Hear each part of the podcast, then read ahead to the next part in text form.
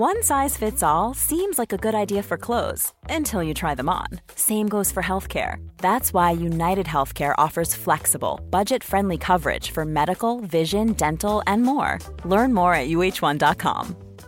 This is Paige, the co-host of Giggly Squad, and I want to tell you about a company that I've been loving, Olive and June. Olive and June gives you everything that you need for a salon quality manicure in one box. And if you break it down, it really comes out to $2 a manicure, which is absolutely insane. It's also so easy to get salon worthy nails at home with Olive and June. The difference between how your nails used to look when you did them yourself and now with the Mani system is a complete game changer. The best thing about Olive and June too is it's a quick dry, dries in about one minute, lasts for five days, and full coverage in up to one to two coats. Visit oliveandjune.com slash perfect Mani 20 for 20% off your first system. That's oliveandjune.com slash perfect Mani 20 for 20% off your first system.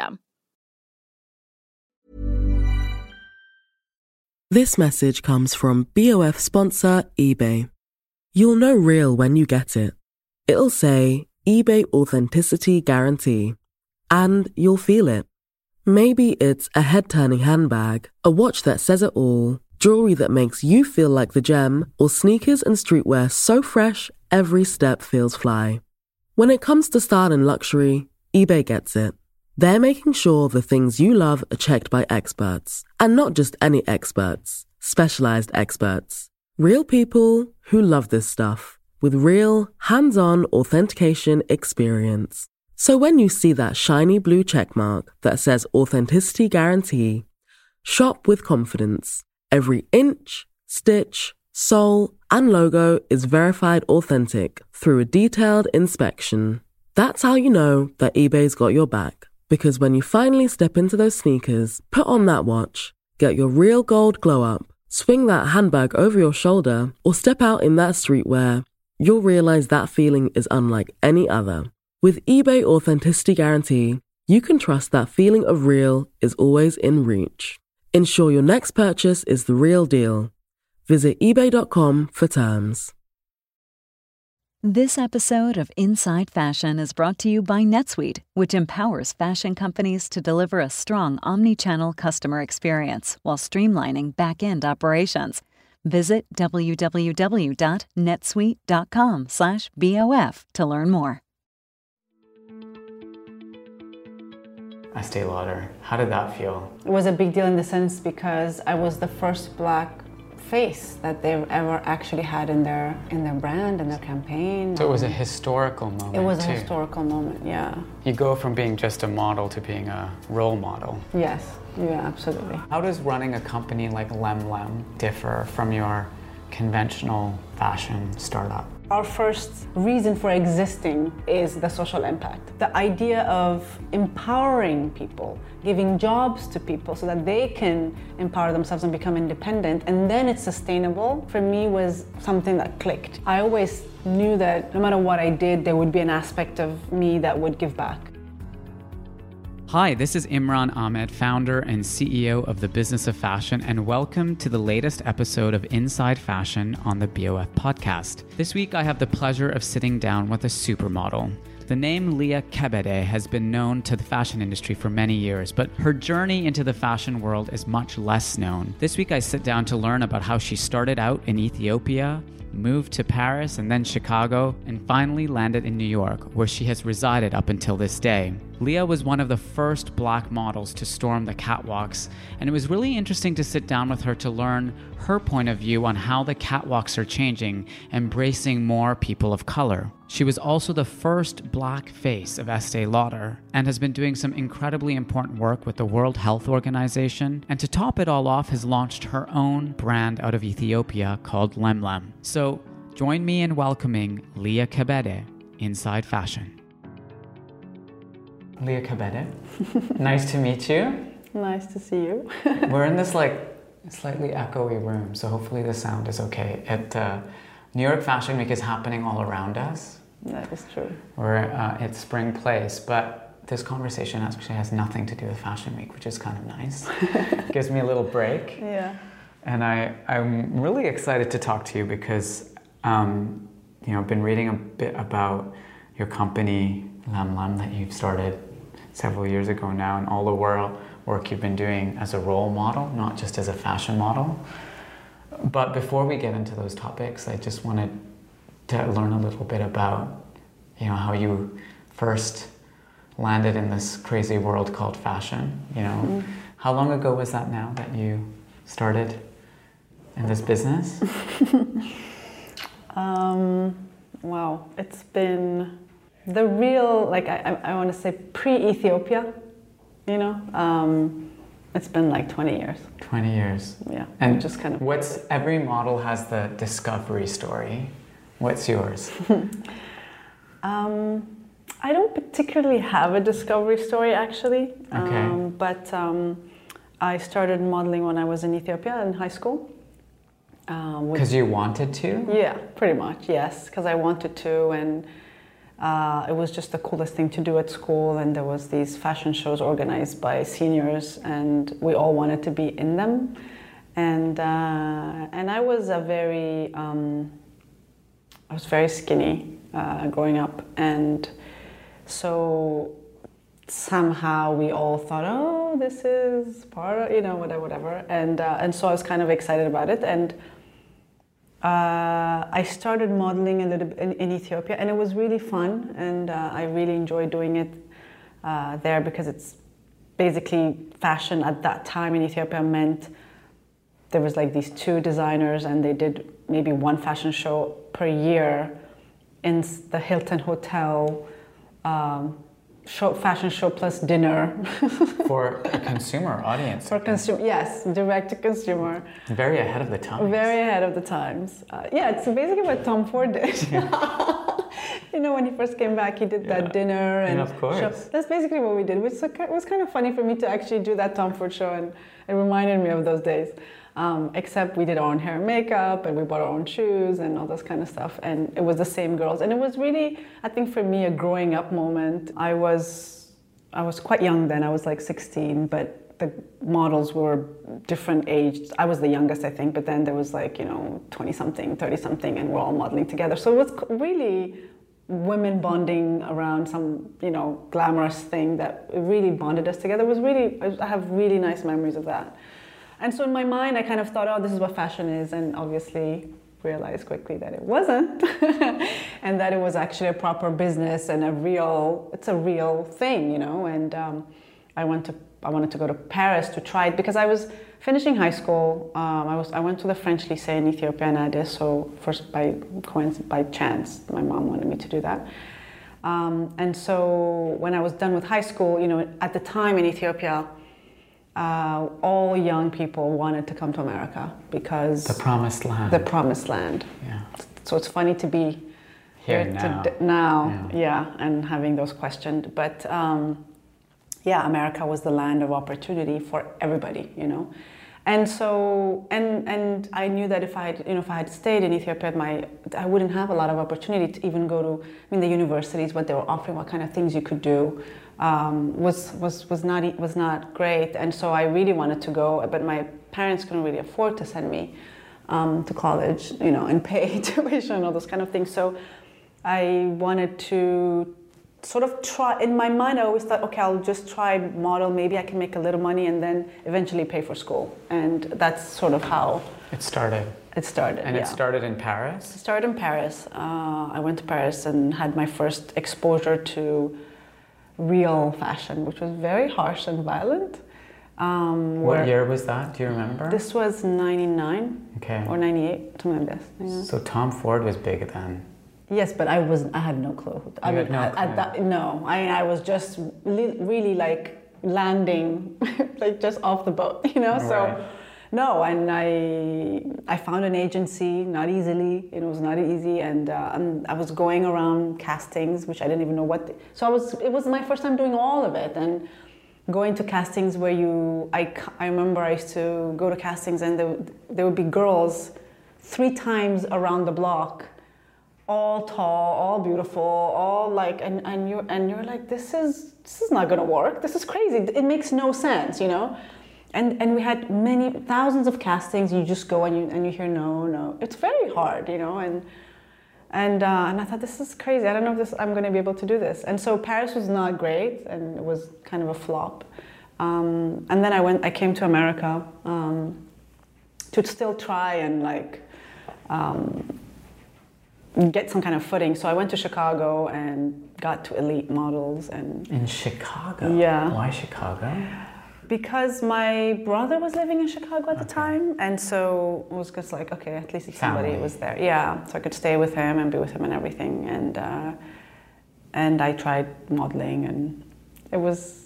I had spent. I, I lived two and a half years in Chicago. It was really rough.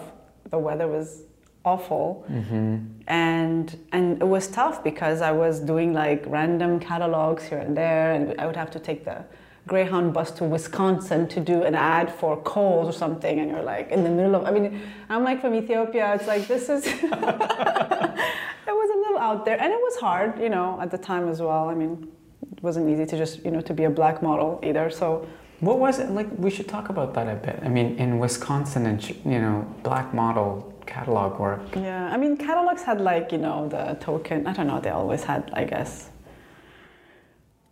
One black girl, you know. I think they, uh, they sort of did that back then from time to time. So I don't know. Was, Were there were there other were There- black models that you looked up to that were successful? Like I guess Naomi Campbell. Yes, but that was when I was in Ethiopia. I used to be like, oh, I had a, I had a poster of Naomi in my bedroom. Really? Yeah. Okay, so she was the She yeah. benchmark. I had yeah. I think it was a Gap ad or something. There was a like cool black and white picture of her that I had, and I was like, oh, you know.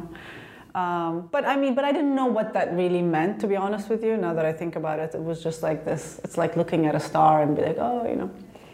Um, so I knew her. I knew about Iman, I guess, but Mm-hmm. um, that was that was pretty much it. Um, So when did when did you get your big break? How did that happen? I came to New York, and uh, and uh, I got into a tiny agency. Um, actually, I went to twelve agencies, and they all rejected me. And then the last one, which was a tiny little agency, this French lady actually took me in and she said, "Okay, fine, we're going to do this." And I thought, "Oh God, this nightmare! I wish she said no, so I could actually change my entire life and forget fashion." And so I was in that little agency, and I did one fashion week where I did a show for. Somehow, I ended up doing a Ralph Lauren show, I think, which was kind of crazy. I was like, "Oh my God, this is amazing!"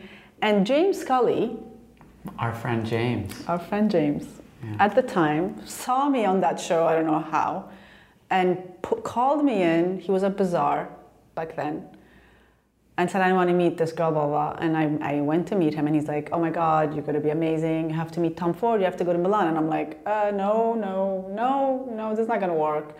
And I'm like, Are you confirming for the show? He's like, No, no, no, you're just going to go. You're going to meet him. And if he likes you, you stay. If he doesn't like you, come back. I'm like, Yeah, no, that sounds awful. Did you know who Tom Ford was? Yes, by then I knew who Tom Ford was, but um, it's like I was like, I don't think I'm ready to like go all the way to Milan and blah blah. And like, you have to go, you have to go, you have to go. And he was really, he was amazing actually. Um, and I went to Milan, not knowing if I was gonna stay or come back after meeting Tom. You know, it's kind of a funny situation. And um, and I and I met Tom with Carine. Um, and it was um, actually it was one of the most amazing I think meetings uh, in a way like just to meet So what was the it like? god tell me what that meeting was like. I can't even like it was incredible he was unbelievable I don't know how to explain he was just like so he was such a genius you know and you saw it and he breathed it and he lived it and and he was really handsome too and so chic and and really like involved with the clothes and he come in and fits you himself and and very you know very curious about you know it was he was he's it was like you go into the room and it's like it's quiet it's there is like a there was a thing you know? There was a real Did he ever energy. tell you why he picked you? Like why you you passed? You know, what was it about you that he? So especially if there were so, so few black models at the time. yeah there were yeah What was it about you? Did he tell you? I think he said something like, uh, think I don't know. I think he said something like there was some a, a sort of expensive look to me or something to that. that something sounds like that. a Tom Ford thing, though, right? You look expensive. Something like that. I think it was because because I was walking. You know, I had to try some things on and walk from when I went, and he was like, "Yeah, okay, I like her," and I stayed, and it was. It was And then everything was- changed. And then. Uh, not so easily, but that was the beginning of. What yeah. was the first show like that you walked in? It was Gucci. it was it was Gucci, yeah, and it was amazing. What did you wear? It was amazing. You know, it was that season where they had the, the scarves with the big glasses and the. And um, I mean, it was really the biggest show I obviously I had ever done, the most glamorous. And at the time, really, Tom was was the leader. He was at know. the height of It- it was, everything. he was at the height of everything. Whatever he said, what went, you know, and so it was kind of incredible to be around him, to work uh, with, to see the people around working, and the amount of, you know, uh, dedication they took to everything they made was really, really inspiring and incredible. Yeah. Um, and you know, he was, he was telling us what sexy was too. You know, Right. but he did it in such an you know incredible way. Um, yeah. Amazing. So, fast forward, you know, your career obviously takes off. At one point, you know, you're you're on the models.com, you're like number one on that list, you're doing all these shows, then you become the face of Estee Lauder, which is obviously in, in the modeling industry, when you're the face of a beauty brand, that's like the, when the when it really starts to pay, right? How did that feel, Estee Lauder? Estee Lauder was, was, was, was quite a big deal um, at the time when it happened. Um, first of all, for a model to get a, a beauty contract is, is a really big deal. Um, it's sort of like it gives you some sort of a stability, you know, that's, that's wonderful. And then at the same time, it was a big deal in the sense because I was the first black face that they've ever actually had in their, in their, campa- in their brand, in their campaign. And, So it was a historical moment. Um, it was a too. historical moment, yeah. It was a really historical moment. And it came with responsibility, and you go from being just a model to being a role model. Yes, yeah, absolutely, yeah. What was that like? I think it's it's it's you know it's it's it's it's a strange feeling because you realize that even to at that point today you're still doing the fir- you're still doing something for the first time and you're the first one to do something still and that's kind of a little disturbing you know um, and and then you obviously feel you know the responsibility of representing you know everyone um, and it's it's it's it's a bag of mixed goods Did, did, did they ever say why they'd never picked a black model before? no they did not i think that um, i don't I, I don't know no i think i don't know if they made products for black skin even Right. i'm not sure Right. And all of that's changed now. all of that You know, changed. especially right now, if you look at what's happening in the landscape of models and the rising models, you know, the, the names that are appearing everywhere, Adut Akech and Anok Yai and, you know, lots of other Yeah. amazing, beautiful black women. It's kind of must be interesting for you to watch this happening, go from being one of a very few faces to you know, uh, if, even if you look at the magazine covers now, like there's a there's a wider conversation happening around inclusivity, and fashion is a big part of that. It's funny because yesterday, actually, I, I was at the Tory Burch show and a, a German journalist came over to me and said, Oh, can I do a quick interview? And I'm like, Yeah, sure. And he goes, So I just want to ask you a question. How do you feel about all these black girls on the cover suddenly? And I was like, uh, I didn't know we were, we had to answer that question. That's, you know, Yeah. like, really? We have to actually answer that question now? Why there's black girls on the cover? Yeah. I don't, like, it's so crazy. You I know? think may, maybe he was. I think what some people are saying, and I, I think it's an interesting question. Is is like, is it are people perceiving it or treating it like some kind of trend, Trend.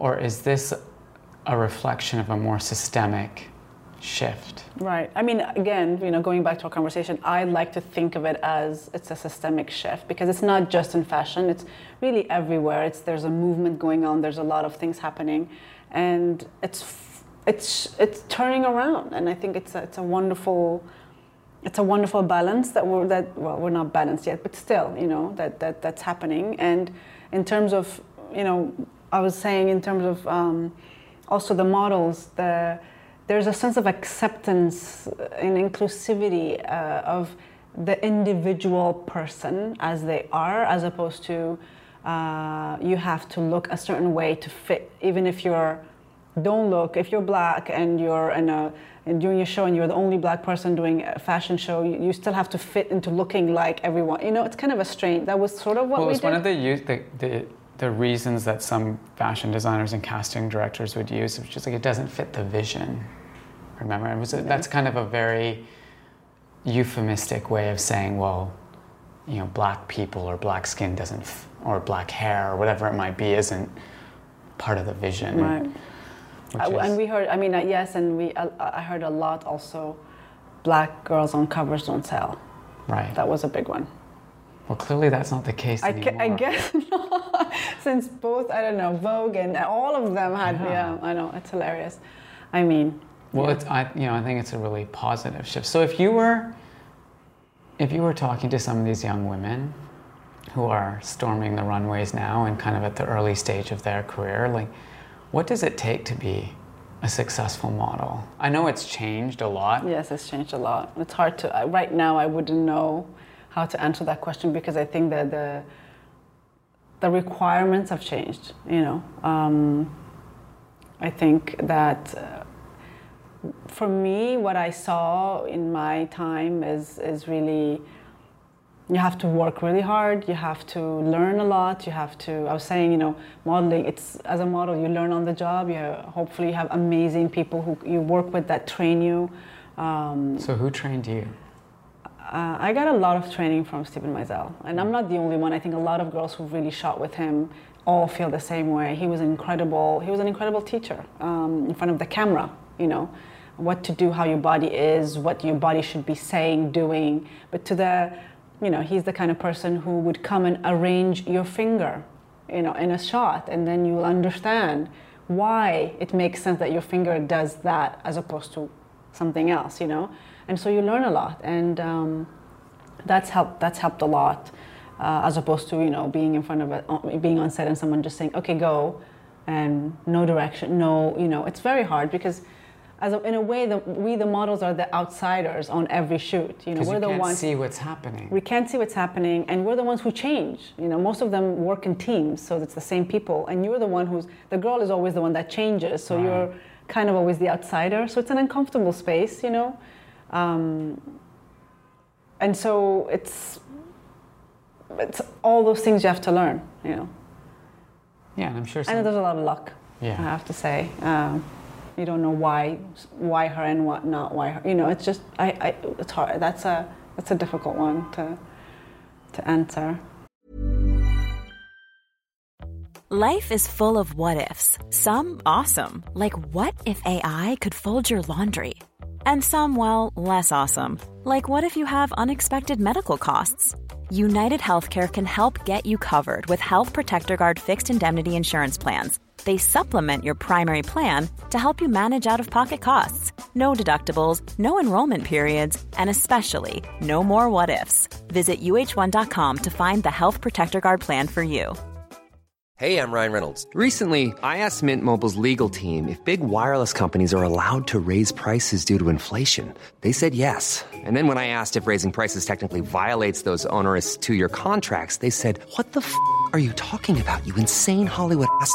So to recap, we're cutting the price of Mint Unlimited from $30 a month to just $15 a month. Give it a try at mintmobile.com slash switch. $45 up front for three months plus taxes and fees. Promo for new customers for limited time. Unlimited more than 40 gigabytes per month. Slows. Full terms at mintmobile.com. Have you ever owned something that inspired you to up your game? For me, I got a chef grade range recently, and now I'm cooking new things every single night. Seriously, no cuisine is off limits. The point is, when we own exceptional things, they inspire us to do exceptional things. The all new Lexus GX has an exceptional capability that will have you seeing possibilities you never knew existed. Its advanced technology and luxurious interior mean that wherever you go, you'll never go without. I can picture myself with a car full of groceries, cruising down the highway, soaking up the sun with the available dynamic sky panorama glass roof. Ah, pure bliss. Live up to the all new Lexus GX, luxury beyond limits. Experience amazing at your Lexus dealer. This message comes from BOF sponsor eBay. You'll know real when you get it. It'll say eBay Authenticity Guarantee, and you'll feel it.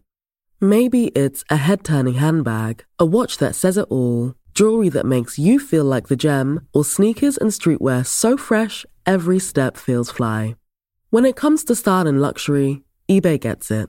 They're making sure the things you love are checked by experts, and not just any experts, specialized experts. Real people who love this stuff with real, hands on authentication experience. So when you see that shiny blue checkmark that says Authenticity Guarantee, shop with confidence. Every inch, stitch, sole, and logo is verified authentic through a detailed inspection.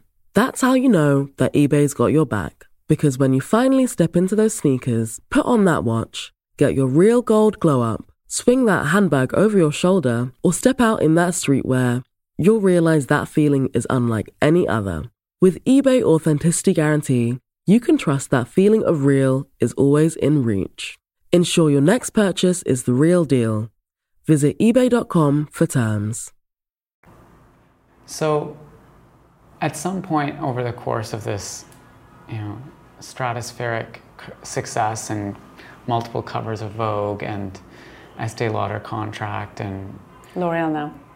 previously Estee Lauder, now L'Oreal, Yes, right? yeah. Big beauty contract.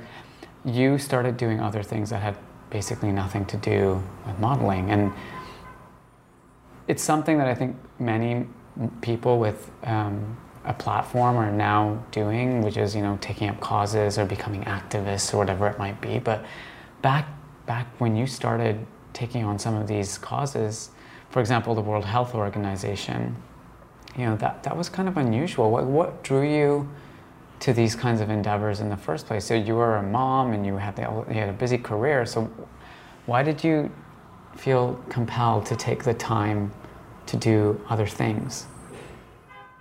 I think it's sort of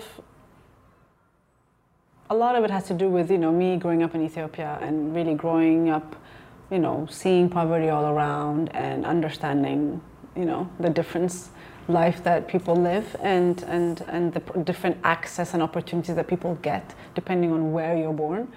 Um, and at the at the same time also it's an Ethiopian I mean it's a cultural thing too. Helping is really part of the culture. I saw my mom, you know, taking people in all the time and f- feeding people and all these kind of things. There's there's this sense of giving as part of a gratefulness, you know, to all the things that you are lucky enough to have. That I think um, I always kn- knew that at some, you know, even growing up in Ethiopia, that no matter what I did, there would be an aspect of me that would give back, you know.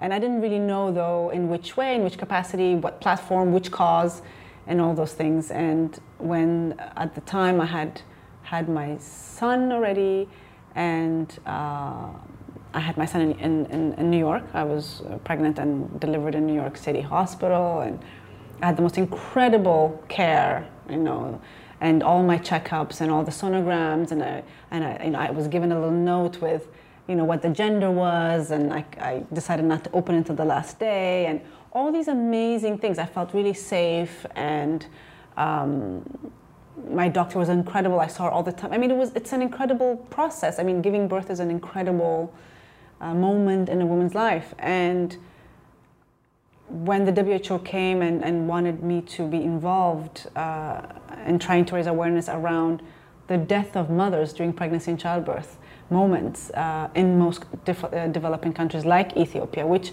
growing up I, for me it was a real it was a real thing. Women dying in childbirth was very common, and I we all sort of every time you heard oh so and so's going to deliver, everybody was like mm, okay People were worried. always and it was common to me that and but i i think we i wasn't educated enough and not most of us to know why those women were dying we thought it was just oh my god It's one this of the kills risks, you. yeah. Yes, it's one of the risks. But then I realized when I came here and, and I worked with the WHO, I, I learned that actually women were dying because they had no access to basic health care, basic, not basic medical care, basic, you know, not a doctor, not a clinic, not a place to deliver uh, your, your child. If you if you hemorrhage, if your baby's too big, you can't do a surgery. If you have an infection, it's all, you know all these things that are completely treatable or preventable anywhere that's in the Western world, if you want to call it in a, in a, in a place like Africa, in the poorest nations, those things kill you. And, And, so, also a basic education around around- reproductive health and maternal health and all of these yes, things. yes. So what give us an example of like the kind of basic knowledge that women in these countries don't have about healthcare. I mean, I don't think that they know that there's dangers when you're pregnant, that there's dangers from day one, right? There's a risk always. And the best way to prevent that risk is by being ahead of it. And you, the way you're ahead of it is by going to, in those cases, maybe a healthcare attendant or a skilled care attendant or a health worker and staying on top, and her staying on top of you, checking your pregnancy, seeing if everything's okay. Are you at risk? Would you be you know, one who might have an infection, or is your baby going to be too big if your body's too narrow, or are you going to have blood pressure? All those things can be prevented if you know ahead in advance. Most women in, in those in third world countries, they go to the doctor if there is a doctor to go to, if there is a hospital they can reach, when they're delivering their child in a hut probably with no water, no not, no electricity, no nothing. Maternal healthcare starts with the delivery. It does, there is no There is no, of- there is no, no. yes, Oh, wow. exactly. There is none of that prenatal, that whole nine months is, there's nothing. They just, it arrives, it's at delivery, and even at delivery, it's not really at delivery, it's when your delivery goes wrong. Right. That's when you go, oh my God, what do we do? Let's go to the hospital. By then, it's too late. So most of them end up either dying on the way, or dying when they get there, or their child dies when it, because it's too late. Wow. So even the even the the, the the the idea for them about going to a hospital has a negative connotation because they always go too late, and so the result is always negative, Right. So that education has to change, and and, and women have to un, you know be educated to know they have to So go what, and what's the work that you're doing in that space exactly now? So we um, worked a lot with the idea of helping train midwives, more midwives, more skilled attendants, giving access so women have more access to to the right people at the right time, so that they can get educated, they can do their prenatal checkups, and when they are ready for delivery, they have skilled midwives, as opposed to, for example, you know, the neighborhood midwife who has delivered children but has never really been educated. And I don't want to bring that down, but the risks are really high, you know, and and and, and so we're trying to change that and, and help have more and more midwives out there in the world. We work with a, a really amazing organization called AMREF, um, and they've like set this goal. They want to they want to train thousands and thousands of midwives and just sort of put them out into the world. And um, they say that one midwife can help 500 women a year. That's a lot. You know, so just by helping one midwife be trained, you're helping hundreds of women, you know, and their deliveries and on their babies and generations and stuff like that. So the idea of investing in women um, in that way um, is really uh, is a, is a, is a good investment. you know? It's amazing. And on one of the trips to Ethiopia, you discovered another opportunity to give back to your home country. Mm. And this led to the creation of this business, Lemlem, Mm-hmm. which I think means bloom Mhm, To bloom, yes, that's correct. In Ethiopian, in Amharic. Amharic. Yeah. and, and, and when, we, when I lived with my uh, Ethiopian roommate in Boston, he always kept bere bere in the fridge. And he Oh, berbere. berbere, yeah. so I try to understand it's the, the, red, the red pepper the red sauce. the red powder. powder and he put it on everything. I- so he taught me about Amharic. He knows but- his food. Yeah. Yeah. Um, but back to the topic at hand, you went you went home and you decided to get involved with artisans as well. Yes.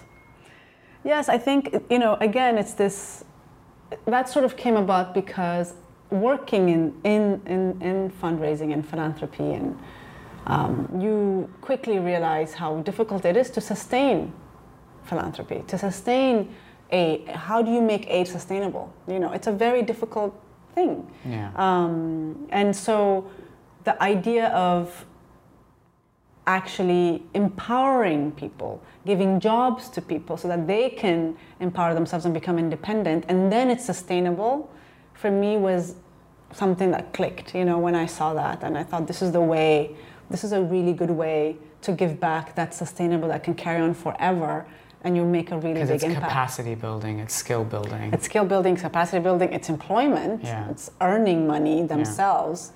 Uh, it's a profitable, you know, m- business model that is has all the social impacts that you want. You know, So how does your so you know lots of I meet with lots of people who launch fashion companies and fashion businesses. It's part of my regular gig. But how does running a company like Lemlem, do you think differ from your conventional fashion startup? I mean, because it's a social impact business. I mean, the the first, the our first reason for existing is the social impact, and then it's about also really preserving the art of artisans and the, the work that they do. And and because what was happening was all these incredibly gifted artisans did not have uh, jobs. They were just living in poverty. And the art of, of, of, of weaving was dying which we as a nation um, had always been clothed by these people. And then suddenly uh, you know westernization and all these kind of different things come up and people are just wearing t-shirts and jeans and, and not wearing the clothes anymore. So all these people were in, in, in, in poverty looking for jobs and not really having a, a place for, for what they were doing so the idea of transforming that giving them a platform where they can exercise their beautiful hand, you know, craft and their beautiful talent, and at the same time, we're making an impact on their lives. You know, their wages have increased five times since we started. We've we're employing now 250 craftsmen, which is incredible and it's amazing. And and when you meet them and when you go and you see the impact that you are having, not because you made a garment, but all around it. And it's not just because also even the way we make the garment for them you know we're kind of it's a it's a it's a marriage because we take what they do we give them an, some sort of an influence and direction a way of looking at things differently than they did before so then the whole thing comes together and they're so proud and they're so happy and they love that they've evolved also in the way they look at you know how they look at clothes and how they look at products and thinking that oh my god there's a woman in new york city walking around wearing what i made by, by hand because they're sitting there weaving it by hand you know so it's kind of incredible So how did you launch the bit? Like what I mean, what did you launch with? And what was your first it was kids Okay. I started with kids because I thought it would be really lovely for mothers to buy handmade, beautifully made clothes for their children. And, um, And they're weaving cotton or what? yes, so it's it's mm, it's co- it's cotton that you weave by by hand in a, in, on a loom. Okay. Um, and at first we only had white cotton because we used whatever was available only you know locally. Um, and then now we're evolved so we get color cottons, we import cotton and they're weaving it, and we try wool and they're weaving, we try cashmere. and It's kind of amazing. So we've, You're building a whole new. we're, yeah, we're Like- building, yeah, we're building, and it's been, it's been an incredible, incredible ride. So tell me about the scale of the operation today. You said you have 250 artisans, but like where do you sell the product? You know, We so I mean we we sort of design everything here and everything is made there, um, and then uh, we sell everywhere. We sell pretty much online, obviously, but then we're at Net-a-Porter, we're at Barney's, we're in Shopbop, we're in Europe as well, and um, in Paris and London. Um, we, we sell in all the in all the in all the good stores. and where where do you see it going from here? This business. Like, what's your master plan? I want this to be uh, a global lifestyle, sustainable luxury brand made in Africa. You know, I feel we're. I feel like I want us to be the imba- You know, sort of like really celebrating the work and the artisanry of African um, talents uh, all across the continent and bringing that forward and having that being celebrated and uh, and do, and do something you know I feel like we're doing something new and uh, um, I want us to really grow and, and really become an example for uh, this luxurious African brand. It's a real contradiction in terms in terms of the way many people think about Africa, mm-hmm. right? Luxury mm-hmm. and Africa aren't often words that people would put together. Mm-hmm. And a lot of people are now talking about Africa as a manufacturing destination, yes. not just in fashion, yes. but across the continent um, as labor becomes more and more expensive in mm-hmm. Asia, as people think about proximity to Europe. There's a lot, a lot of opportunity to create things, not just fashion, but also fashion in Africa. Mm-hmm. Where do you see that as a something? I'm something mixed about it. If that's pardon? it's a mixed feeling about it. Okay, yes. so tell me why.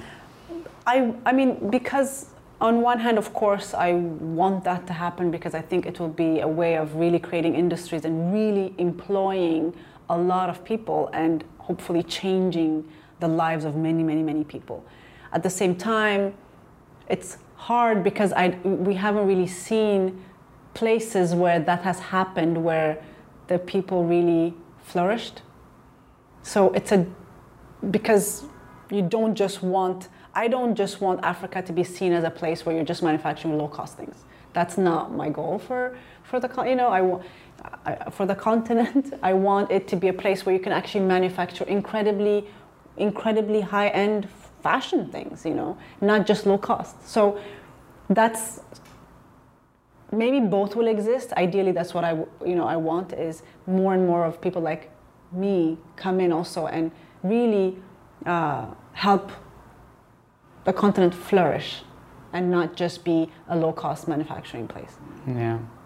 I, I recently met with a, an activist who, um, she's on the cover of our new print issues, which are coming out. And um, her name is Kalpona Akter, and she's a, she was a, a garment worker in Bangladesh at, starting at the age of 12.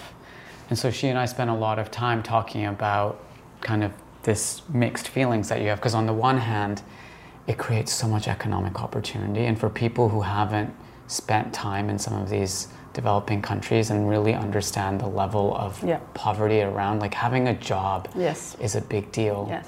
But I think true. what what's really missing now in the way that Western companies work in these low cost countries is really thinking about the people who make the clothes and the, the wages and the conditions and the treatment that they get, right? So I don't necessarily see it as a bad thing to create low cost things in Africa, but it must be done in a way that's respectful of the people. And I think that's the mistake that's been that's happened, you know, in Cambodia and in mm-hmm. Vietnam and in Bangladesh, mm-hmm. and you know, I guess that's a risk in Africa as well. It's a it? risk, yeah, it's a risk, and that's. I hope we don't fall into that. Uh, but I totally agree with you. I understand the meaning of getting a job for people. And um, but there's that risk, and it would be nice if we avoid the same things that has happened somewhere. We learn from it and make a better situation as opposed to just going for the low cost, you know, uh, and encourage other people who want to actually promote also high end things and the artisans' work and you know kind of things so that they can both both flourish. Yeah. So if someone's listening to this conversation and they want to and we have listeners all over the world. Some are in the fashion industry, others aren't. But if they want to get involved or understand better the African opportunity for be- manufacturing beautiful, luxurious things, mm-hmm. what, what should they do? Where should they start? Here with me. should I give out your email address to hundreds of thousands of people? Uh, yeah. No, I mean, I think, you know, I think. Um, I mean, I mean the information. I mean, I mean the information is out there, so it's not really that difficult. But um, we, you know, we work um, a lot in Ethiopia with, with the artisans and the and, and our weavers. Um, but we've really expanded also our work to include other different countries. Like I told you, we work in Kenya. Uh, we, we do like a lot of cut and sew in Kenya. Um, we explore working with people in Rwanda and people in Tanzania. You know, we, we work in different in, in different places. Africa is huge and, and really big, and and uh, um, so I'm trying to understand the, what each country can give is quite, you know, is quite a, a process. Um, but I think that at the same time, there's so much talk around Africa being the new uh, place where there's a lot of return for your investment. It's it's been like everywhere, and everybody's talking about Ethiopia being one big one of them. Also, um, there's so many industries that are just Ethiopia, know, Kenya, Nigeria, Ghana, Ghana. Yeah, yeah. Um, so there's I think there's a lot of interest anyway. Uh, towards Africa, um, so it's a, it's kind of a it's kind of a good moment, and you know, and they're and they're also moving they're moving and they're also doing lots of different things. There's like fashion weeks everywhere now over there as well. And designers are coming out of you know from different places as well. And so it would be nice if there was like a, a sort of a CFDA type of thing that can put all those things together and help and support and really create a real industry there which I think I don't see why we wouldn't it's There's starting a, to form I think you know I think like what I see and you know when I'm interacting with people from the fashion industry in Africa, you really get a sense of momentum now. Mm, there is a momentum, yes. and uh, it'll be really interesting to watch, both on the manufacturing side and also on the consumption side, how the dynamics mm-hmm. begin to shift as more people um, enter the workforce and become educated and get jobs and you know participate in the global economy, mm-hmm. but also participate in the fashion economy. Um, well, thank you very much, Liya. That was that was really interesting. A, tour of your career, but also a, uh, a tour of the the African opportunity. Mm-hmm. And um, you know, if anyone wants to learn more about Lemlem, um, you should go on our website. Go on the website. is it lemlem.com? That is yes. Have a look. Um, beautiful handmade clothes made in Ethiopia and Kenya and other places. Mm-hmm. Um, and you know, my family is also from East Africa, so I understand exactly what yeah that craftsmanship there is really amazing. Mm-hmm. Sometimes it just needs a bit of design mm-hmm. and guidance, and mm-hmm. you can you, they can create incredible things. That's so uh, check out lemlem.com. Uh, and thank you, Liya, for chatting with me. Thank I'm you. Imran Ahmed, founder and CEO of the Business of Fashion. Uh, tune in for another episode of Inside Fashion soon. We'll take you on a tour somewhere else. Very special, very soon. Thank you. Thank you. Bye.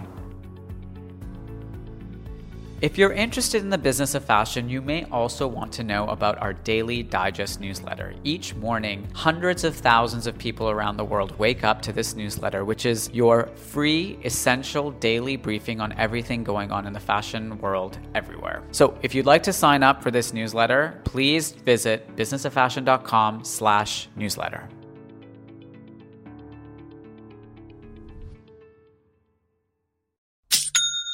You know that's the sound of another sale on your online Shopify store. But did you know Shopify powers selling in person too? That's right. Shopify is the sound of selling everywhere online, in store, on social media, and beyond. Shopify POS is your command center for your retail store. From accepting payments to managing inventory, Shopify has everything you need to sell in person. With Shopify, you get a powerhouse selling partner that effortlessly unites your in person and online sales into one source of truth. Track every sale across your business in one place and know exactly what's in stock. Shopify helps you drive store traffic with plug and play tools built for marketing campaigns from TikTok to Instagram and beyond. Plus, Shopify's award winning 24 7 help is there to support your success every step of the way. Do retail right with Shopify. Sign up for a $1 per month trial period at shopify.com slash BOF, all lowercase. Go to shopify.com slash BOF to take your retail business to the next level today. Shopify.com slash BOF. Have you ever owned something that inspired you to up your game? For me, I got a chef grade range recently, and now I'm cooking new things every single night. Seriously, no cuisine is off limits. The point is, when we own exceptional things, they inspire us to do exceptional things. The all new Lexus GX has an exceptional capability that will have you seeing possibilities you never knew existed. Its advanced technology and luxurious interior mean that wherever you go, you'll never go without. I can picture myself with a car full of groceries, cruising down the highway, soaking up the sun with the available dynamic sky panorama glass roof. Ah, pure bliss. Live up to the all new Lexus GX Luxury beyond limits. Experience amazing at your Lexus dealer. Even when we're on a budget, we still deserve nice things. Quince is a place to scoop up stunning high-end goods for 50 to 80% less than similar brands. They have buttery soft cashmere sweaters starting at $50, luxurious Italian leather bags, and so much more. Plus, Quince only works with factories that use safe, ethical, and responsible manufacturing. Get the high-end goods you'll love without the high price tag with Quince. Go to quince.com/style for free shipping and 365-day returns. Mom deserves the best, and there's no better place to shop for Mother's Day than Whole Foods Market. They're your destination for unbeatable savings, from premium gifts to show-stopping flowers and irresistible desserts. Start by saving 33% with Prime on all body care and candles. Then get a 15-stem bunch of tulips for just $9.99 each with Prime. Round out Mom's menu with festive rosé, irresistible berry chantilly cake, and more special treats. Come celebrate Mother's Day at Whole Foods Market.